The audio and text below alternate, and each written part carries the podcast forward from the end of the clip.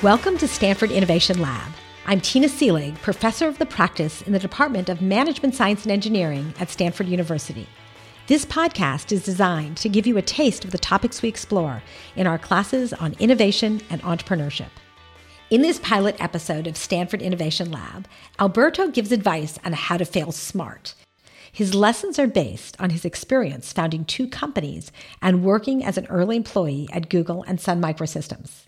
He covers a diverse set of important topics, including how you can execute your business plans perfectly, but still fail dramatically if your plan is flawed, how startups are systems that need stress in order to grow, and finally, why we should pay careful attention to the baby dragons in Game of Thrones. I'm a huge fan of Alberto's work and hope you find his insights as meaningful as I have.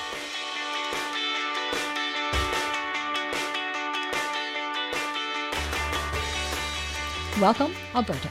Hi, Tina. It's a pleasure to be here. So, Alberto, can you tell us a little bit about your background and how you came to be an expert on avoiding failures? Sure. It was not by choice. Uh, in fact, for the first uh, part of my career, I thought that failure was something that only applied to other people. So let me explain. The, the first startup I joined was a little known company called Sun Microsystems. I joined, we were all in one building, very small. Uh, to make a long story short, it became uh, a very successful Fortune 500 company. So I thought, wow, this is really easy. So after working at uh, Sun Microsystem, I did my first startup as a co-founder, and we raised three million dollars in VC funding. And 18 months later, we received an offer to be acquired for 100 million dollars. So I thought, this is really easy and I'm actually quite good at this. So then I got lucky again and I joined Google, uh, again, at the time, a little known startup. And we kind of all know how that went. And in fact, I was in charge of the group that launched Google AdWords. So I thought, this is just so easy. I, I don't understand all these people failing. But then uh, failure bit me. Uh, and as you will see, I decided to bite it back. Uh, so after Google, I decided, okay, I'm going to do another startup, and this time instead of just raising a puny three million and going out at a hundred million, I'm going to raise thirty million and go out at a, bil- at a billion. So I did my second startup as a co-founder. We raised six million dollars in uh, Series A, and over a period of five years, we raised twenty-five million dollars. We built this product that won every possible award in the industry. was a software development tool we I thought I was golden. I thought I was the Italian Steve Jobs, right? Stefano Jobini, uh, if you will.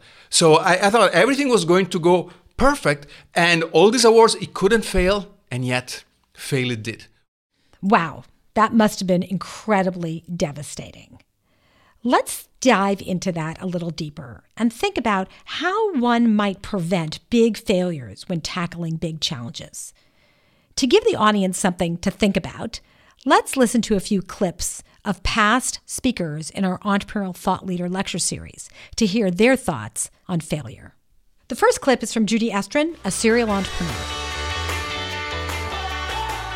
And what does risk mean? We're all talking about risk these days. Risk means the vulnerability, the willingness to fail, the willingness to try something, knowing that you might fail. And uh, what goes along with this is learning from failure because nobody wants to fail. But if you're going to fail, um, you need to be willing to, you need to understand how to take lessons from that failure. And any innovative organization needs to make it okay to fail. Because if it's not okay to fail, nobody will ever try anything. And so, this, this notion of intelligent risk and attitude towards failure is one of the biggest, I would say, make or break characteristics of an organization or a culture. The reason why Silicon Valley has thrived is because you can fail here and you'll get funded again.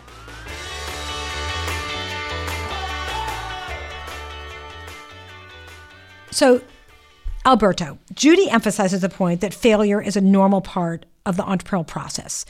Can you talk about that? Yes, of course. As we know, most startups that get funded do fail, right? And here's, by the way, I, I love the part where she says you can fail and get funded again. That's exactly what happened to me. At the end of our five year failure, $25 million of VC funding down the drain, one of the lead VCs came to me, put his arms around my shoulder, and said, Alberto, if you think an MBA is expensive, We just paid $25 million to educate you. So the next idea for a startup, you better come to us first. Capiche? Well, he didn't say capiche, but you get the idea. Which to me is so different from the culture that you would have in most parts of the world, where if you fail, you're pretty much the ratio of the book. So Judy is absolutely right about that point. So, Alberto, this is all well and good. Uh, but how do you get people comfortable with failure? This is a huge problem. I travel all over the world and I see that people are really afraid to fail. And let's listen to a short clip from Astro Teller at Google X, which is Google's innovation engine, and hear how he goes about getting people comfortable with failure. When one of our projects that actually has like a non trivial number of people, at least a few people full time on it, ends their project, and they end their projects, I'll tell you a story about that we bring them up on stage. We have a bunch of Xers here. They've seen this multiple times. We bring them up on stage and we say, This team is ending their project today. They have done more in ending their project in this quarter than any of you did to further innovation at X in the last quarter. And then all of you, are, especially the first time you hear this, are going to feel a little ripped off. Like, wait a second. They're failing, they're calling it a day, I'm working my ass off. How come they're up on stage? That seems kind of unfair. Then I say, and we're giving them bonuses. And you say, wait, I'm not getting a bonus. Why are they getting a bonus? They're killing their project. I'm actually succeeding. Mine's still going. You know what, guys? Take a vacation. And when you come back, the world's your oyster. You'll find some new project to start, or you can pick which project to jump into, depending on which one's going best. At this point, all of you are a little mystified if this is your first time through this, and feeling quite ripped off. But social norms are incredibly powerful. People will do horrible, horrible things to each other if you set the social norms appropriately. They will also do incredibly innovative, creative, uh, expressive, transparent things if you create the right norms for it. By the 10th time that we do this, it's normal. I don't even have to remind people anymore when we stand them up that they should get a huge round of applause and that everyone there should be looking up to the people who ended the projects. But have you ever heard of somebody actually getting rewarded? Because if I tell you to fail fast, are you going to run out if you're part of our organization and fail fast just because I said it? No. You're going to be thinking, what happens if I fail fast? Am I going to get fired? I mean, I'm going to lose all the people who are reporting to me, right? So then I suck, and then I'll have to like go tell, you know, like my friends I was kind of demoted. Am I going to get my bonus at the end of the year? Well, like, what happens to my compensation or my, my opportunity for promotion? Are those things all out the window? This is the difference between the lip service and the actual emotional paths of least resistance, creating uh, the feeling that failing fast would actually get you what you want instead of getting you the opposite of what you want. So, Alberto, what do you think about what Astro Teller is saying? Well, Astro is spot on. You know, and a Google culture of not punishing failure is great, and going to the next step above and actually celebrating failure is also good. But Astro, as he, as he points out, there are many ways to fail, right? You want to fail uh, well and you want to fail fast. In fact, I like to fail Ferrari fast. We cannot bundle all failure together, right? Because some failures actually should not be celebrated, right? Some failures where you've taken five years, built a lot of assumptions, and you just ignore the market. You just went in your own little uh, world, assuming that you would be successful. When you launch projects like that and they fail, I don't think those those are cause for celebration, right? They're cause for actually doing some little soul searching, thinking maybe the next time we should try to make contact with the market after six months, not six years. Brilliant. In fact, to build on that, I have a clip from Eric Ries, who talks about his experience failing and the fact that he learned very, very similar lessons.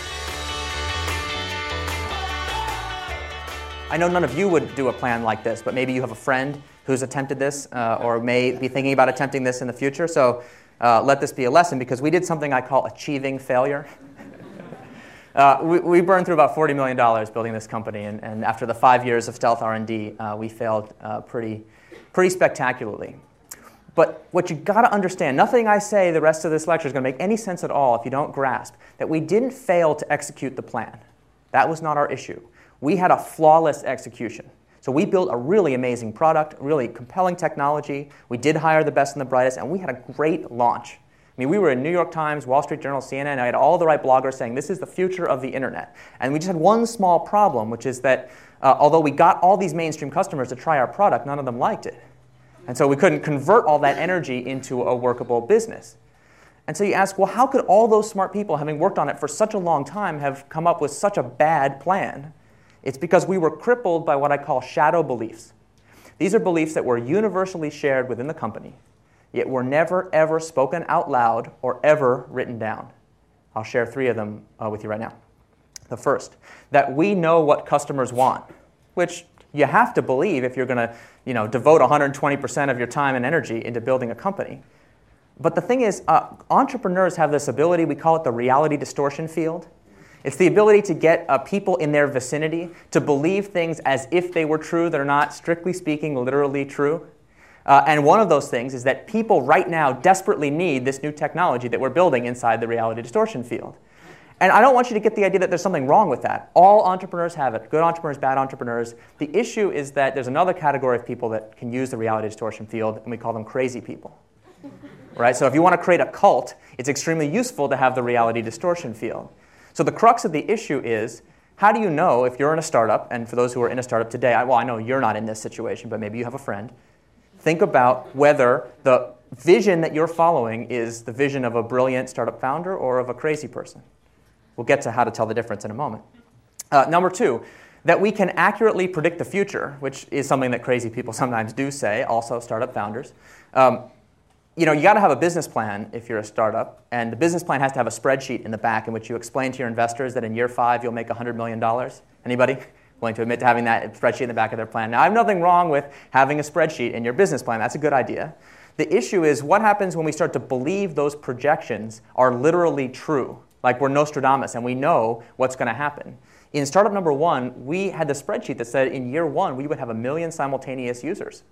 So on the engineering team, we were really excited. Well, that means we need to build a serious heavyweight architecture to support those million users when they show up. And of course, when they didn't show up, not only you know, we wasted a lot of time on an architecture that no one was going to use, even worse, we'd lost the agility necessary to change that architecture because it was this big, heavyweight monstrosity that was patent pending but ultimately useless.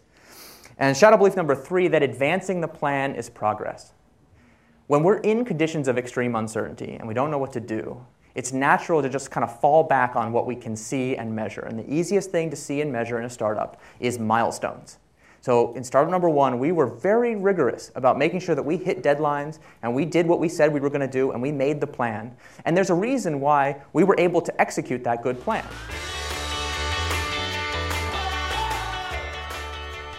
So, Alberto, does this sound familiar? Were you a brilliant founder or a crazy person? Boy, I will. It sounds so familiar. It's so painful when Eric speaks. You know, I have pretty much the same story. In fact, five years and forty million dollars in his case, five years, $25 million in our case, but you know, who's counting, you know, $15 million between friends.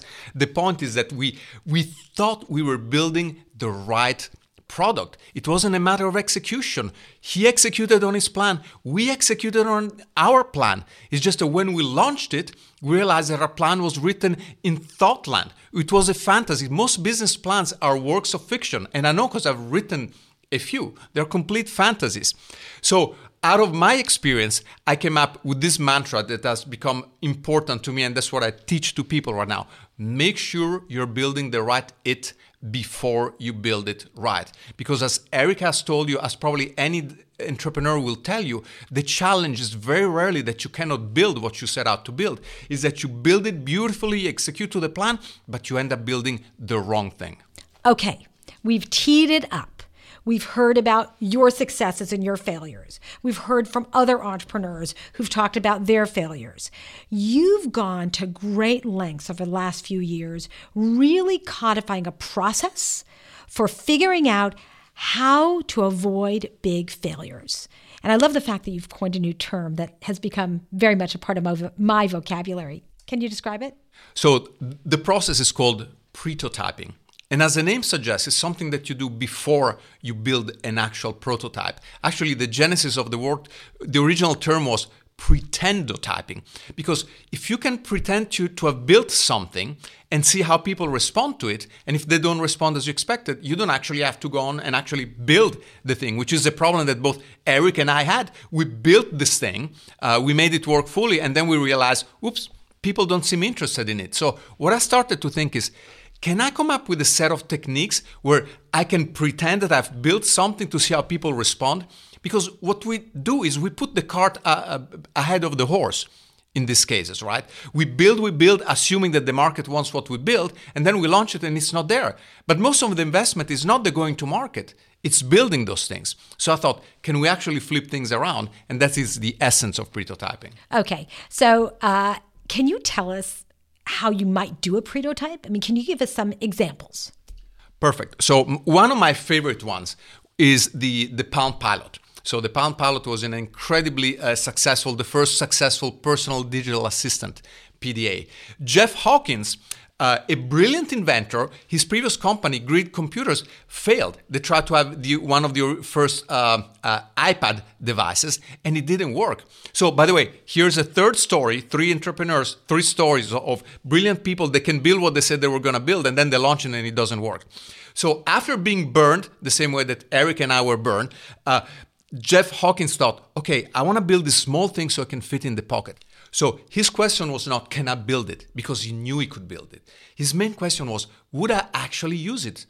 And so he did something very clever. He went in his garage, he cut a little block of wood that would have the same form factor as a Palm Pilot, put some paper sleeves and designed a user interface on them, and then he carried with himself for a few weeks, pretending that it was wor- would actually work. So Tina, do you mind playing along with me? So I'm Jeff Hawkins. I come to you and ask you, hey, Tina, are you free for lunch next week? Sure. Let me look up in my calendar.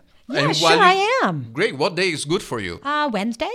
So while you look at your calendar, I pull out this block of wood with some paper sleeves on top of it, and I tap with a chopstick. Nothing is working, right? Just a block of wood. And I say, Great, Wednesday is fine for me. And then I put this block of wood back in my pocket. So you look at me and you think, Jeff Hawkins is crazy. He's tapping on a block of wood. In fact, what he's doing, he pretended to have a device that worked the way he meant it to work before he actually built it. So after doing this for three weeks, he learned a couple of important lessons. First of all, he had the right form factor. This would carry in his pocket all the time. Secondly, he learned most of the time I would use it to do four things appointments, uh, an address book, to do list, and maybe a little notepad. At the same time, Apple was coming up with the Newton that did all kinds of things, very sophisticated, and it was a flop. So this is an example of pretotyping. He pretended to have built something to see if he would actually use it. Then he knew he could build it. In fact, he built it, he launched it, it was incredibly successful. So I know that there are other tools that you use for other types of innovations. What if I were a restaurant? Or what if, you know, so it wasn't something that I needed a form factor? Or what if it was a process that was going to take place in some company? How could I pretotype those types of things? Well, give me a specific example. So let's say I was running a restaurant and I wanted to introduce a new uh, recipe and I wanted to know if people might like it. Perfect. My, my favorite example in the restaurant is McSpaghetti. Now, as an Italian, the concept offends me. You know, uh, overcooked pasta with a ketchup sauce in a styrofoam cup is not my idea of spaghetti. But here's the idea: other ideas at McDonald's could have failed. Like think about chicken McNuggets. You know, whoever came up with that, that was innovative, right? Nobody had done something like that. So before we think that's a terrible idea, we think, well, let's pretotype it. And what's the simplest form of pretotyping in this case? It's called the fake door. You don't need to cook any pasta. No spaghetti will be harmed in the process, right? All you need to do is put on the menu McSpaghetti. Then when people come in, you ask them, they order a burger and you ask them, wouldn't you rather try McSpaghetti instead? It's new. And then you watch the responses and you keep track. So at the end of the day, you say you ask 100 people, two of them said yes, That's not enough to make it to the menu. But if 30 of them were willing to try, then you may think, okay, McSpaghetti probably has a chance, and you can do more experiment to see if actually they would continue to order it after the first time. But the point is that the first experiment, you got data in less than two hours, right? At lunchtime, before lunchtime, you thought, would people order McSpaghetti? You put it on the menu. After lunchtime, two hours later, you have a piece of data. 100 people were offered McSpaghetti two people decided to have it, or maybe the result is 30 people. I don't know, but you get to data very, very fast. Time to data is key to failing fast. So, in the situation with Jeff Hawkins, he had a data set of one himself. In this situation with McSpaghetti, you might be in one or two stores. How much data do you need, and how do you know when you've got enough data? It depends on the idea. So, uh, another great uh, pretotyper Elon Musk, uh, as we all know, Elon, if you want to buy a Tesla these days, you need to put out put down a five thousand dollar deposit before one is actually built for you, which is a way of getting skin in the game. Make sure that you actually want it. So for a product like McSpaghetti, you know that the numbers have are pretty big, right? Out of 100 people, you want at least 10% of them to order it, which means that your original sample size can actually be small. Could be 100 people right? For something like Tesla that costs $80,000, you probably don't expect 10% of the people to buy. So you need a slightly larger sample size. But most people usually make an error. They think they need a lot of data. In fact, if it's a consumer product, probably if you start with 100 people in your town today, you can get that data right now. Are there some things that you can't pretotype? Can you pretotype everything? I would say you can pretotype pretty much everything. I've yet to run into something that I cannot pretotype because let me explain. There is there is a continuum of investment. At zero, you just have an idea and it just exists in your mind, so you don't do anything about it. At the other spectrum, there is you've built the full-blown products and you launch it. So between those two points, there are infinite steps that you can take. And so far, after having worked on hundreds of pretotypes, it seems to me almost inconceivable that there isn't a small experiment you can do to validate one of the hypotheses. Uh, that it's much simpler than just building the whole thing and testing all of the hypotheses at once. Because here's the key, Tina. Uh, for an idea to be successful, a lot of things have to line up, right? The market wants them, you must be able to build it, you must be able to make money at it, etc., etc. So it's a series of hypotheses.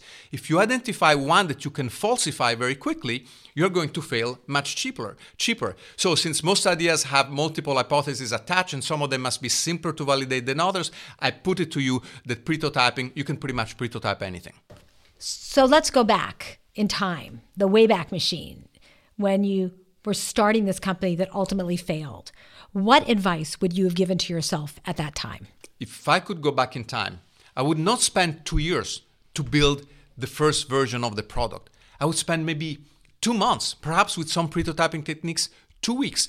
And instead of spending all this time writing complicated software that does this artificial intelligence, maybe we would use human beings to simulate the intelligence in this product. So instead of having a program to do something, I would have a human being doing the same thing. And we would have learned very quickly, maybe in six months, what it took us five years to learn. Exactly the same lesson. So I know, though, that there are a lot of people who are really anxious about showing their ideas really early for a couple of reasons. One is they're afraid someone's going to steal their idea. But even more importantly, they have a big vision of what the product's going to look like when it's done and finished and polished and beautiful. And they don't want to show something early and raw because they don't think it accurately represents the vision they have. How do you get around that? Well, the, the first thing I would point out is that most of the time their vision is wrong. Think about it. Why do most startups fail? Even most VC backed startup. It's not that they didn't have a vision, they actually wrote a business plan. The VCs bought into that business plan. It's just that they were victim of the law of failure. And I came up with this law because uh, it's become a, a big part of my repertoire. The law of failure states this most new ideas will fail even if they're competently executed.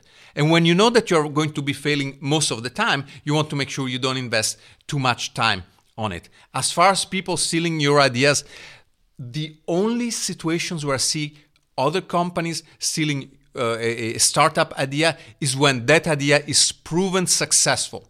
Because if you take 100 entrepreneurs in a room, nobody wants to even hear your idea. They want to build their things. It is only when you're successful that you have to worry about people stealing the idea.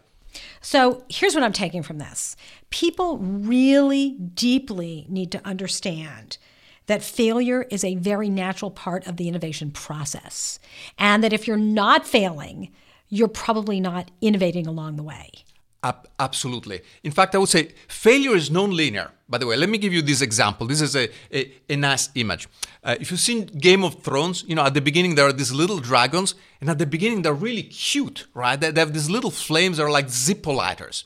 Uh, uh, you want to pet them, you're not afraid of them, right? So at the very beginning, failure is like that, completely harmless, even cute. It's just like if you keep going ahead and refusing to actually touch the ground, re- refusing to deal with the market, the dragons get bigger and bigger. So, and instead of a Zippo, they're to incinerate you and your entire company and uh, and everybody that's involved with it. So failure is good, and pe- everybody talks about oh, failing fast is good, failure is good. But let me tell you exactly why. This is a scientific explanation. Human beings and uh, startups are systems. They're living organisms, and living organisms need stress to actually grow and get stronger and succeed.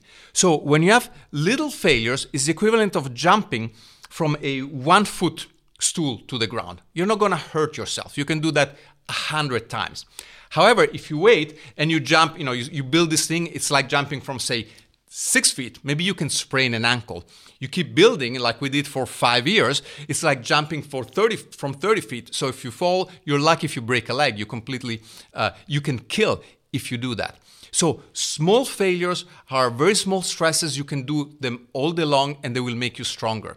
Just like with the bones, right? If you don't if you don't put stress on your bones, they will weaken and they will break. So little failures actually are good for the system.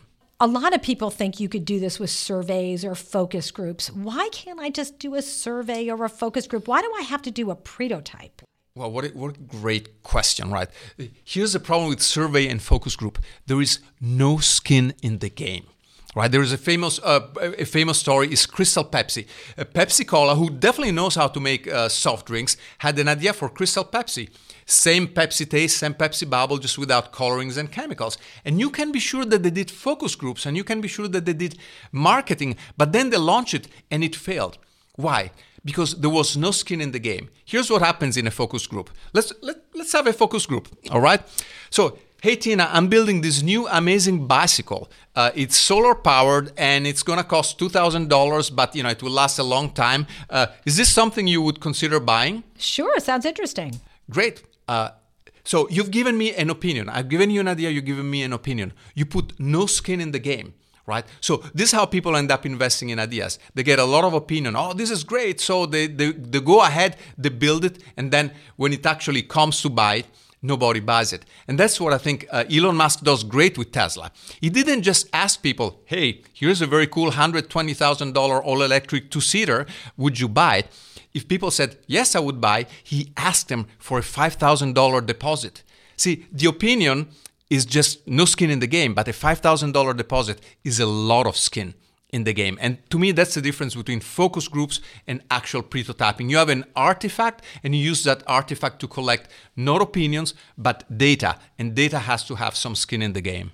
Wow. Alberto, thank you so much for sharing these ideas with us. It's clear that failure is a critical part of the innovation process and that these experiments or pretotypes not only teach us to fail fast, but they provide incredible opportunities for learning. I hope that all of you have enjoyed this podcast, which is our prototype of this new series.